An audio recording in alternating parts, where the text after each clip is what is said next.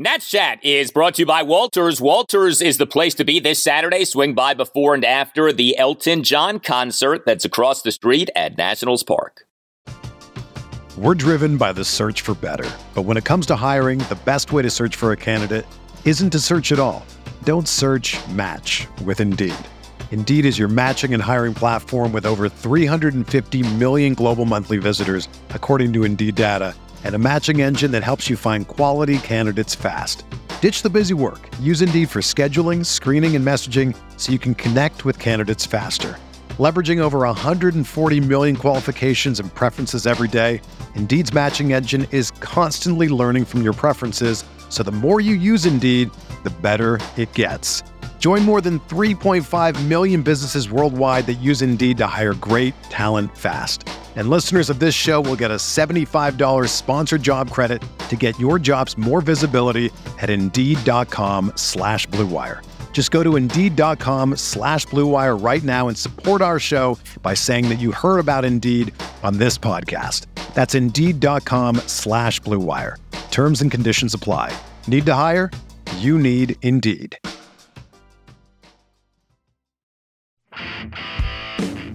Meneses up at first. Hernandez back a bit at third, Swing swinging a line drive, base hit into left field.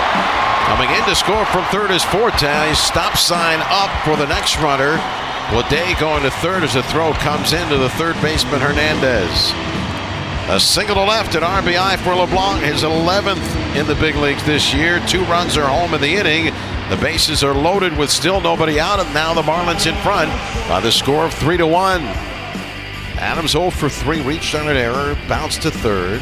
Thrown out of a great play by Rojas in the hole, and it swings to the first pitch and hits into the air to shallow right. Anderson coming hard into a slide. He caught it. He made a sliding catch to end the ball game. And welcome to Nats Chat for Saturday, September 24th, 2022, along with MASNsports.com Nationals insider Mark Zuckerman, who was at loanDepot Park. I'm Al Galdi, host of the Al Galdi podcast. Well, who needs pitch clocks? The Nats on Friday night played a game that took just two hours, 41 minutes, but the Nats on Friday night did lose, got one step closer to a 100 loss season, a 5 2 loss at the Miami Marlins in game one of a three game series. That's now a major league worst 52 and 98, including 14 and 50 in games against the National League East. Head on the show, we have updates on the near futures of Mackenzie Gore and Patrick Corbin. The future of Josiah Gray, of course, matters a lot to the Nats. And he on Friday night was the Nats starting pitcher for a second consecutive Friday night. Boy, it does feel like Gray has started a lot of games on Friday nights this season. I'm not sure what that means, but Mark, the good news is that Gray on Friday night did not allow a home run. I think we all would have signed up for that going into the game. The bad news is that he allowed four runs in six innings, continuing a uh, not so great ending to his season. Yeah, this was, I break this down actually into, I was going to say two different starts. It almost could be three different starts because you have the first three batters of the game that he faces, double hit by pitch, double, and all of a sudden he's in a jam, but he gets out of that. Then he's really good and really efficient all the way through the fifth. He gets out of the fifth inning having allowed one run. He's at 68 pitches, hasn't walked a batter. You're thinking, okay, this is it. This is going to be a real strong outing for him and maybe even a way for him to finish out the year on a high note. And then comes the bottom of the sixth and it all fell apart there. And you could tell afterwards he was really down on himself for the way that it finished. He was not really interested in talking about the good things that he did for five innings, much more focused on what he did not do well in the sixth. And I get it. I mean, it's kind of like his season in a nutshell. There's a lot of good in there that you can see. And yet at the end of the night, the final numbers say that was not a good start. And that's where he is. That's where he's got to figure out going into next year how to turn those nights that there is good in it to end up with a good result instead of a negative result. Greg gave up four runs in six innings, gave up eight hits, two doubles, and six singles, issued two hit by pitches. He only issued one walk, which was good. The walk has played Gray in addition to the home run. Neither was an issue really on Friday night. He had three strikeouts. He over his six innings threw a lot of pitches, did throw a lot of strikes, 92 pitches, 61 strikes versus 31 balls. I do want to get into that one run Marlins first inning because this to me was interesting on several levels. So, Gray began the outing in rough and I would argue somewhat unlucky fashion. He, in this one run Marlins first, gave up a leadoff double to Jon Berti to left field on a ball that went right past an at starting third baseman on Friday night, Cesar Hernandez. I mean, this was a well hit ball, but it went like right by Cesar, who, you know, at the hot corner not used to playing the position, I get that, but the ball went right by him. Gray then issued a hit by pitch of Brian Anderson on an 0 2 pitch that, at least from what I saw, seemed to go off like the knob of the bat of Anderson as opposed to off Anderson. And then Gray did give up a first pitch RBI double to Garrett Cooper off the left field warning track to tie the game at one. So you can't excuse the double that was given up to Cooper. I think you can say some things about the double by Berti and then the hit by pitch of Anderson. So there's all of that to consider. But then there's also this. If it feels like Josiah Gray has given up a lot of runs in first innings this season, that's because he has. Josiah Gray now this season has a first inning ERA of 733. His ERA for the season is 517. Neither is good, but the first inning in particular really has plagued Josiah Gray this year. He does not get off to good starts in games. So kind of a lot to process with that first inning for Josiah Gray, but I thought that that was really interesting first inning for several reasons for Gray. So I had the same thought on the hit by pitch. I thought it hit the, the bat, but there was no argument from anybody. They didn't review it. There was nothing like that. So either they were convinced that it was the right call or they just didn't think it was worth it to challenge that. But I did think that was odd. It was an 0-2 curveball. It's certainly not a count that you're expecting to lose a hitter like that. He did not get great defense behind him in this game, either from Cesar Hernandez at third base there or later in the game, a play that Luis Garcia could have made at second base that could have changed some things as well. The first inning struggles, I think it may have something to do with something I wrote a little bit about in my story, which was he got in trouble right off the bat off his fastball. We know that's really been the pitch that's given him the most trouble this year. He doesn't command it well. When he does throw it over the plate, it gets hit hard. So both of the doubles off fastballs. And then immediately he says, okay, I'm going right to my breaking balls. And he strikes out back to back hitters on sliders, gets a uh, ground out to end the inning on a curveball. And from that point on, he really did not throw that many fastballs in the rest of the game. It was a lot of curveballs, a lot of sliders. And then he also, and this is the first time we've seen this, he winds up throwing more sinkers than four seam fastballs. It's something that's kind of slowly developed here over the course of the summer. It's an another pitch that he's trying to perfect it's a fastball, has fastball velocity, but it does have movement on it that could end up being more effective for him than his fastball, which we know has been a problem. That's really his biggest issue. If he can get to a point that he trusts that sinker and almost ditches the four seamer or only throws it on occasion, that could solve one of these big issues that he has. And we saw that there for about five innings in the game where he went away from the four seamer, threw the sinker along with the breaking balls and had success with that. So I'm curious to see if he makes another start this year and then going into next year, if that becomes a bigger part of his arsenal. It's a weird deal, right? Because most pitchers, the majority of their pitches are fastballs. And it's kind of an odd thing to say, well, you want him to be a great starting pitcher, but his fastball is a problem. Like, that's kind of like, hey, wait a second. Like, the bulk of your pitches, in theory, are going to be fastballs. The first inning thing, yeah. I mean, like I said, ERA is 733. The other guy on the Nats this year who has been woeful in first innings is Patrick Corbin. Corbin has a first inning ERA of 776. The two Nats pitchers who have thrown the most first innings this year are the guys with the two highest first inning ERAs by far. Corbin 776, Gray 733. Now, some of this can be random, like Erick Fedde's first inning ERA is only three. Paolo Espino's first inning ERA is only 265. Anibal Sanchez's first inning ERA is only three. But, you know, it's worth noting the first inning historically is the highest scoring inning in games. And I think a lot of that is because, you know, your best batters are highest up in your lineups. And so you're, in theory, facing opposing teams' best hitters in first innings. But that is a real bugaboo. Like you, that, you got to be able to navigate that. You know, if, if the Nats aren't going to use openers, which we don't think that they are, guy like Gray really has got to get his arms around this first inning thing because if just the first inning was better for him this season, that five plus ERA would look a lot better on the year. So, you know, you think about this like, he's got to work on the homers, got to work on the walks, he's got to figure out this pitch selection thing that you just outlined. And he's got to work on the first inning issue. So the to do list for Josiah Gray this offseason is rather long. It is. I think that first inning, though, could kind of tie in with the pitch selection. What I was trying to get at there is you start a game, you want to establish your fastball. You hear that from most pitchers. Well, if you don't have a fastball that you trust or it leaks over the plate or you have trouble commanding it for strikes and you start walking batters, that's how you get in trouble. Maybe it amounts to him opening a game saying, Hey, I'm going to focus on breaking balls right off the bat in the first inning. Or if this sinker does develop to the point that he's comfortable with it, that is a type of fastball and might allow him to do a better job getting ahead of the count and avoiding that trouble. But you're right. Even the best pitchers, usually you say get him in the first inning. That's your best shot at it. And I don't know. That is something he has to figure out. Like you said, there's a lot of things for him to work on. I'm really fascinated to see how it goes because this is not, you know, there are other pitchers you say with those kind of numbers overall, and you say, and it kind of feels like a hopeless cause. I think we all agree that in this case, there's a lot to like there, but there's a lot of work to do around the fringes of all this to try to turn him into the pitcher that they think he can be. He's certainly not there yet, but it's not like this has been a lost cause. It's not like you get to the end of the season and say, boy, I don't know what they thought they saw in him. He's just not at all the pitcher that they thought they were getting. No, he's talented and he seems to be like a good guy, a hard worker. You know, you talked about how he's hard on himself. You know, he takes his craft seriously. I think there's value in the fact that he has stayed healthy throughout this season. So I think he deserves credit for that. I think the Nats deserve credit for keeping him healthy on the year. I think it's just really disappointing that his season is ending like this. This was a fourth consecutive bad start for Josiah Gray on Friday night. And it's like, you know, in this season, especially for the Nats, you'd love to have something to cling to with a guy like that of hey he ended his season well. He displayed improvement as the year went on. He has regressed as opposed to progressed as the year has gone on. And that's what's troubling. Now does that mean that you know he's not going to end up being a good pitcher? No.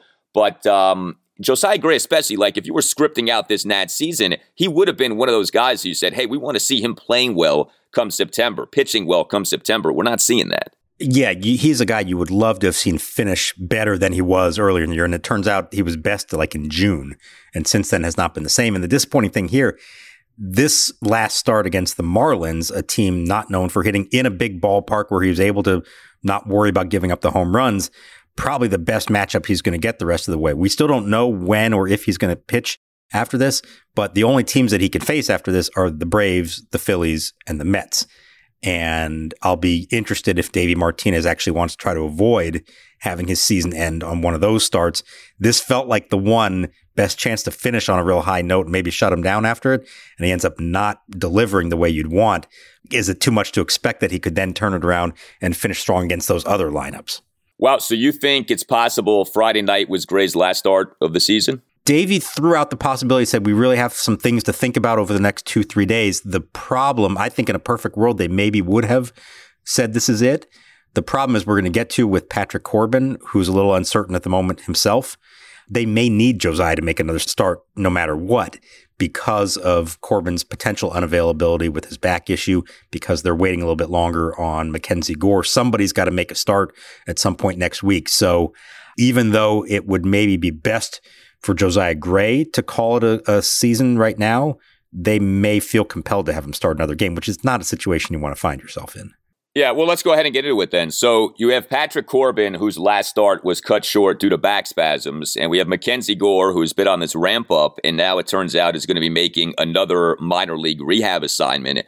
So it sounds like if Gore is going to pitch at the major league level for the Nats, it's only going to be once. I mean, that's for certain, and it still feels like even that's not a guarantee that he's going to end up doing that. But with Corbin, just reading what you wrote for Friday, it sounds kind of up in the air whether he's going to pitch for the Nats again this season. What's your sense? Do you think Corbin's going to be shut down or no? So he did uh, throw and played catch from like 90 feet uh, before Friday's game and said that things were a lot better with his back. So just the fact he was able to do that only a couple days after having to depart a game in the first inning with a back injury, that's a good sign. Now, that said, he's got to continue to do it. He's got to get off a mound here at some point soon, see if that's fine. They certainly don't want to risk anything really bad happening there. I'm sure there is temptation on the Nationals' part. Again, in a perfect scenario, knowing the kind of season this guy has had, he did pitch pretty well down the stretch. I think four of his last five starts were pretty strong. You'd kind of like to end on a high note there and not risk any further injury. But again, they need some starts here down the stretch. They do have to finish out the year and facing some difficult opponents. So I think they're going to see how he feels the next few days and make that determination. They could also push him back a little bit. There's an off day, so it would allow them to wait until maybe like Wednesday before he has to make that start. So they've got a little bit of time, but it is definitely uncertain at this point. He's still got to show them some things to convince them that he's going to be fine. There's no risk letting him pitch again. So there's that. On Mackenzie Gore, he is going to make another rehab start Monday for Rochester. They want him to get to five innings, 75 pitches. They feel like he's just not quite there yet. He's not as sharp as they would like him to be, not as stretched out as they'd like him to be. So, yeah, that would leave him only one potential start for the Nationals. Now, do the math, look at the calendar. They have a doubleheader next Saturday against the Phillies. That would line up for him, and that would make a lot of sense. You call him up, he's the extra guy for that game. You get the extra roster player. He starts one game of the doubleheader, and then that would be his one and done start for them. So I think if things go well, that's probably what we're looking at, but there's still a lot of uncertainty here, and there are some decisions they got to make over the next several days. So with Corbin, I mean, personally, I don't care about this. I know there are people who do, but the potential for him to have a 20 loss season, he's 6 and 18. Do you think that that's factoring into the Corbin decision or no? I know he insists that that doesn't matter to him. He wants to go out and pitch. And I sense that the Nationals aren't looking at that as a reason. I think this would be a case of, hey, he may not be healthy. Let's not force the issue there. If they get to a point where they clearly have five other starters who are healthy and need the work, they would maybe say that would be a reason to do it. But I don't think that they want to shut him down because of his record. Now, we say that he's out 18 losses. If he got to 19 and there's still a chance of another start, maybe then it's a different story now that he's one away from doing something that has been done only, what, once in the last 40 years. But I know, take him at his word or not, Patrick Corbin really does not want to shut himself down for that reason. He wants to finish out the year. I think if nothing else, he can end the season say, I posted every five days, made every start, gave him everything I've got, and potentially even finished kind of strong after a dismal year otherwise. I think that matters to him. Yeah, I mean, prior to that last abbreviated start, Corbin had pitched well in four of his last five starts. I mean, you can make the case Corbin is ending his season well. Anibal Sanchez is ending his season well. Gray is not ending his season well. It's kind of like, okay, good for Sanchez, good for Corbin. Gray's the guy who you want to be having his season ending well, and that's not happening right now. Nats Chat is brought to you by BetterHelp. How we care for our minds affects how we experience life, so it's important to invest time and care into keeping them healthy. There are plenty of ways to support a healthy brain, like learning a new language or taking power naps. There's also BetterHelp online therapy. It's been continually recommended to me that therapy is the way to go in modern times. BetterHelp is online therapy that offers video, phone, and even live chat only therapy sessions. So you don't have to see anyone on camera if you don't want to. It's much more affordable than in person therapy, and you can be matched with a therapist in under 48 hours. Our listeners get 10% off their first month at betterhelp.com slash natschat. That's better, H-E-L-P dot com slash natschat. We're driven by the search for better. But when it comes to hiring, the best way to search for a candidate isn't to search at all. Don't search match with Indeed. Indeed is your matching and hiring platform with over 350 million global monthly visitors, according to Indeed data, and a matching engine that helps you find quality candidates fast. Ditch the busy work. Use Indeed for scheduling, screening, and messaging so you can connect with candidates faster. Leveraging over 140 million qualifications and preferences every day, Indeed's matching engine is constantly learning from your preferences, so the more you use Indeed, the better it gets. Join more than 3.5 million businesses worldwide that use Indeed to hire great talent fast. And listeners of this show will get a $75 sponsored job credit to get your jobs more visibility at Indeed.com slash BlueWire. Just go to Indeed.com slash BlueWire right now and support our show by saying that you heard about Indeed on this podcast. That's Indeed.com slash BlueWire. Terms and conditions apply. Need to hire? You need Indeed.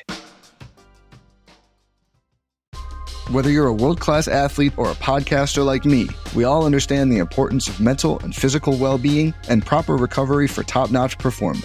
That's why I'm excited that Unified Healing is sponsoring this podcast. Unified Healing is a new and super innovative global network of wellness centers powered by Energy Enhancement System, or EE System. If you haven't heard of the EE System, you'll want to listen up. This technology promotes wellness, deep relaxation, purification, and rejuvenation.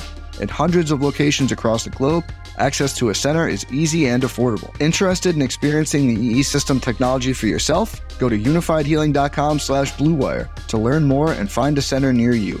That's unifiedhealing.com slash bluewire. No material or testimonials on the Unified Healing website are intended to be viewed as medical advice or a substitute for professional medical advice, diagnosis, or treatment. Always seek the advice of your physician or other qualified healthcare provider with any questions you may have regarding a medical condition or treatment and before undertaking a new healthcare regimen, including EE system. Here's the set. 2 1 pitch. Swing and a line drive to the right field line. Slicing. It is a fair ball. It'll be extra bases for Meneses. Abrams scores. Joey's on his way to second and in standing with an RBI double. So Meneses with his 12th double, his 26th run batted into the year. Against the Nationals, a run here in the eighth. It's now Miami 5 and Washington 2. Well, offensively for the Nats in this 5 2 loss at the Miami Marlins on Friday night, Nats did have eight hits in the game, had a leadoff homer in the game. Lane Thomas homered on the second pitch of the game, but then not much else happened offensively for the Nats the rest of the game. The Nats finished with the eight hits, a homer, a double, and six singles. The Nats drew zero walks the entire game, struck out 10 times, went one for eight with runners in scoring position. Uh, you did get a run in the top of the eighth inning off doubles from C.J. Abrams and Joey Meneses. So nice to see that. And like I said, the home run from Lane Thomas. I mean, Lane Thomas now has 17 home runs this season. He has been so much better lately as compared to earlier in the season. And it sure feels like in a lot of first innings lately. That's funny. We just talked about Josiah Gray in first innings. Thomas, in a number of first innings lately, has led off uh, Nationals games or Nationals bottom halves of first innings uh, with hits or just with getting on base. But man, between that first inning on Friday night and the eighth inning on Friday night, not very much happening offensively for the Nats. I mean, when he clobbers that uh, what second pitch of the game from Braxton Garrett for a homer, you're thinking, okay, this could be a good night for them. And then Garrett immediately strikes out the next three batters on like the first two were on three pitches, and then uh, Luke Voit managed to work the count a little bit before he struck out. But Garrett never looked back from that point. He's a really deceptive guy. He was getting them to chase a lot of stuff out of the zone a lot of strikeouts there. And if not for the fact that they pulled him after the sixth inning, it could have kept going on all night. He was showing no signs of slowing down. So that was frustrating to see a lineup that we've talked about has been pretty good or much better here lately. Just go ice cold after that first home run. Joey Meneses looked lost until his fourth at bat. We have not seen that from him much at all. Struck out twice, grounded out. He did not look comfortable at the plate at all. I guess that's a credit to Braxton Garrett, who had them off balance throughout the whole game. They had a couple of chances in the third and the fourth with runners in scoring position, but that was it until the eighth inning when they finally got to the bullpen. And a pretty frustrating night offensively because this looked for a long time like a tight 1 1 game. They could have scratched across another run or two. They could win this thing. And then between Gray's struggles in the bottom of the sixth and there's the complete lack of offense from the Nationals, the game just slipped away from them. Alex Call did go two for four with a couple of singles. Victor Robles went two for four with a couple of singles. CJ Abrams had a double and a single, and Joey Meneses had that aforementioned RBI double. But you also had some rough nights for Nationals batters in this game. Luke Voit 0 for 4 with three strikeouts. Riley Adams 0 for 4 left three men on base. I do want to note this with Lane Thomas. Lane Thomas, through the month of July for the season, had a batting average of 231, an on base percentage of 284, and a slugging percentage of 388. I mean, some really bad offensive numbers. And you look at where he is at now, the batting average for the season is only 249, and the on base is only 305, and the slugging is only 423. But the numbers have come up appreciably since the end of the month of July. And Thomas, for this month of September, batting 291 with a 374 on base and a 494 slugging percentage. He really is having a good month of September. It's been very nice to see that. Not having a good night on Friday night was Cesar Hernandez, who uh, was an Nats number two batter. Uh, Davey Martinez is still doing this. He's not playing Cesar often, but when he does, you will still see him in that number two spot. I don't understand this. He was playing third base. We know that that's not a position that he's played a lot of here in recent years. He had a bad offensive night, 0 for 4, two strikeouts, left three men on base, and he had a rough defensive night as well. So we already mentioned one bad defensive moment in that one run first, allowing a well hit grounder off the bat of Jon Berti to go right by Cesar for a leadoff double. But then in a Marlins one run seventh inning, Cesar Hernandez, on about as routine of a ground ball as you'll see, committed a one out throwing error on a grounder off the bat of Brian Anderson. And Cesar made a throw that was high and pulled Joey Meneses off the first base bag. Now, the Meneses portion of this play I think is interesting because Meneses actually did a nice job of making the play close and nearly tagged Anderson out off Anderson having overrun first base. But then Meneses, instead of just trying to tag the base, tried to tag Anderson. Anderson had overrun first base. Meneses tries to tag Anderson instead of just tagging the base or stepping on the base. And Anderson was safe at first base despite a challenge by the Nats. So I think the Meneses aspect of this is worthy of conversation. But look, it starts with Cesar Hernandez on, again, a very routine ground ball. He has plenty of time, and he just makes a bad throw to Meneses at first base. Yeah, that's that's really where it begins. And and you're right. And it's funny, I didn't even think about the fact that Meneses all he had to do was just touch the base. It's not a situation a first baseman finds himself in that often. You see a guy diving back to the base, you think, oh, I better tag him, not realizing that he hasn't even touched the base and it's still a force out.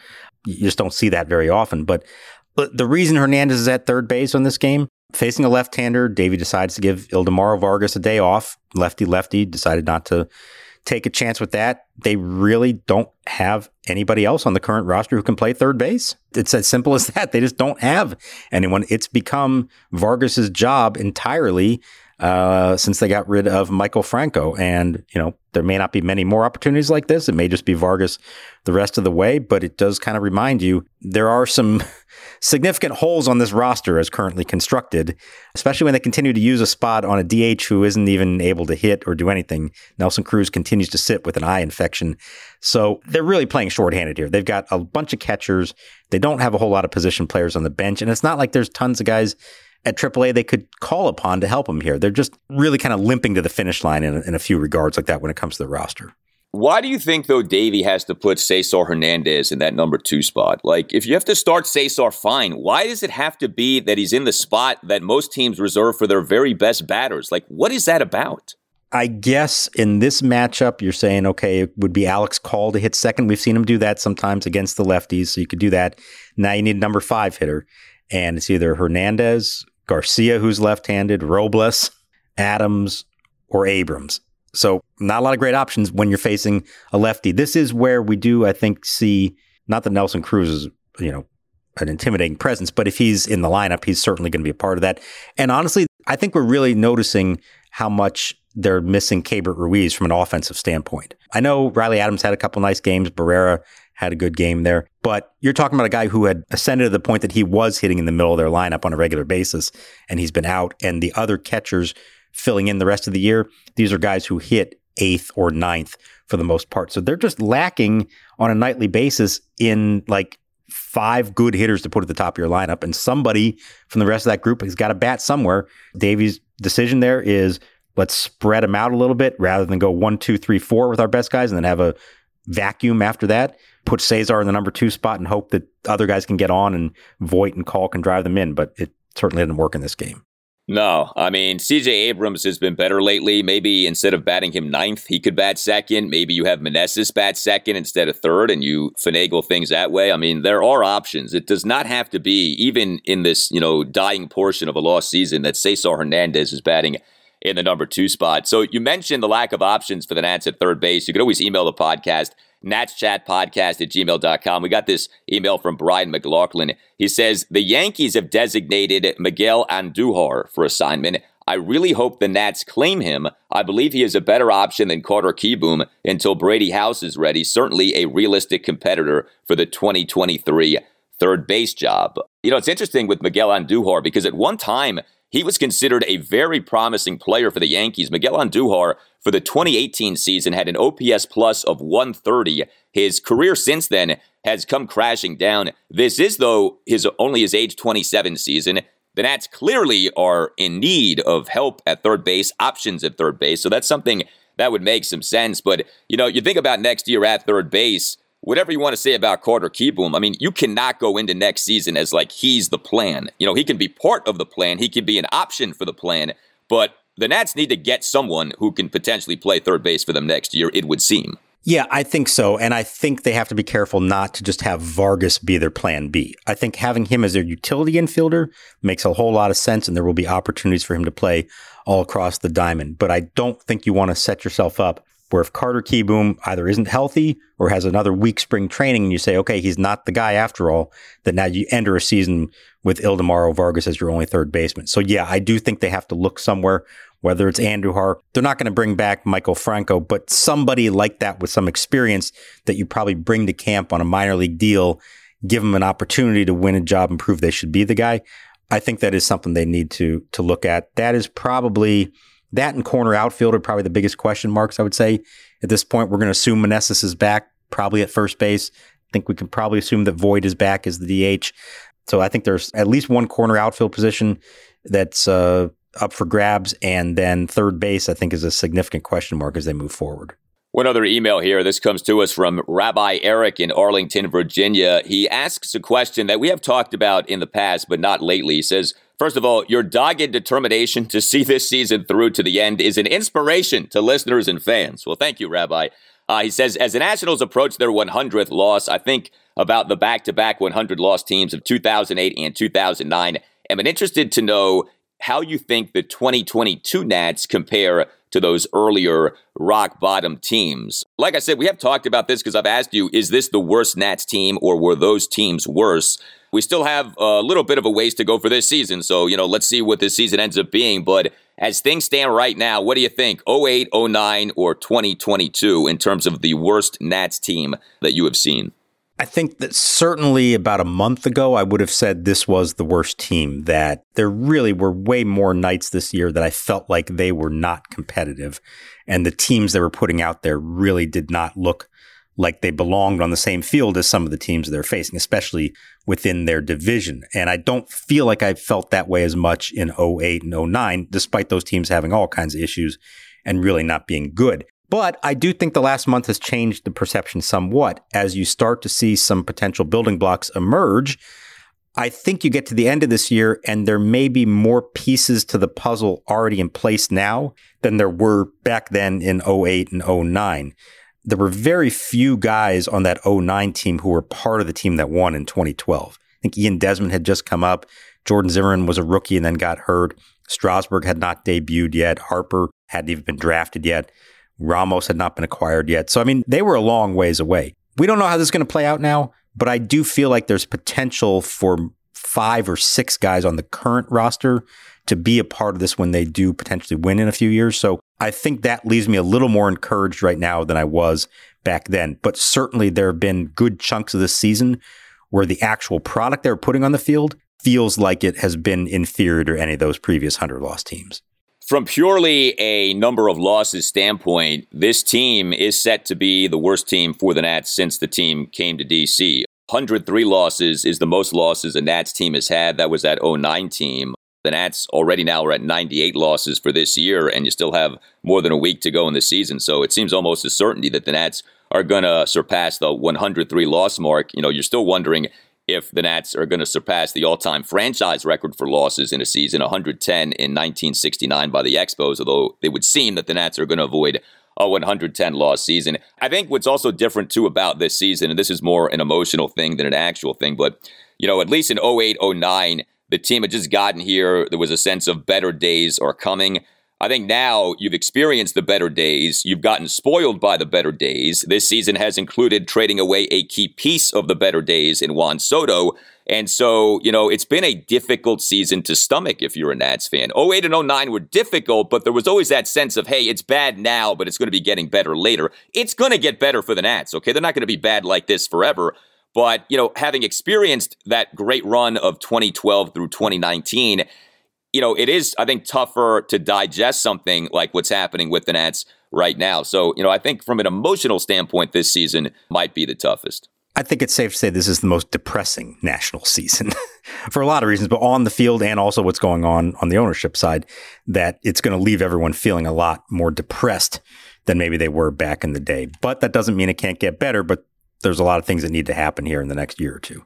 Yeah, and if the right ownership takes over, then maybe things get a lot better and uh, much sooner than we ever anticipated. You tell us what you think. Hit us up on Twitter at Nats underscore chat. You can email the podcast, Nats Chat Podcast at gmail.com. You can find us on Instagram at Nats Chat Podcast. You can get yourself a Nats Chat Podcast t shirt by going to natschatpodcast.square.site. And do not forget about the first ever Nats Chat Podcast Party, Friday night, October 14th at 7 at Walters, right across the street from Nationals Park. All Nationals radio highlights on Nats Chat are courtesy of 1067 The Fan. For Mark Zuckerman, I'm Al Galdi, and we'll talk to you next time on the Nats Chat Podcast.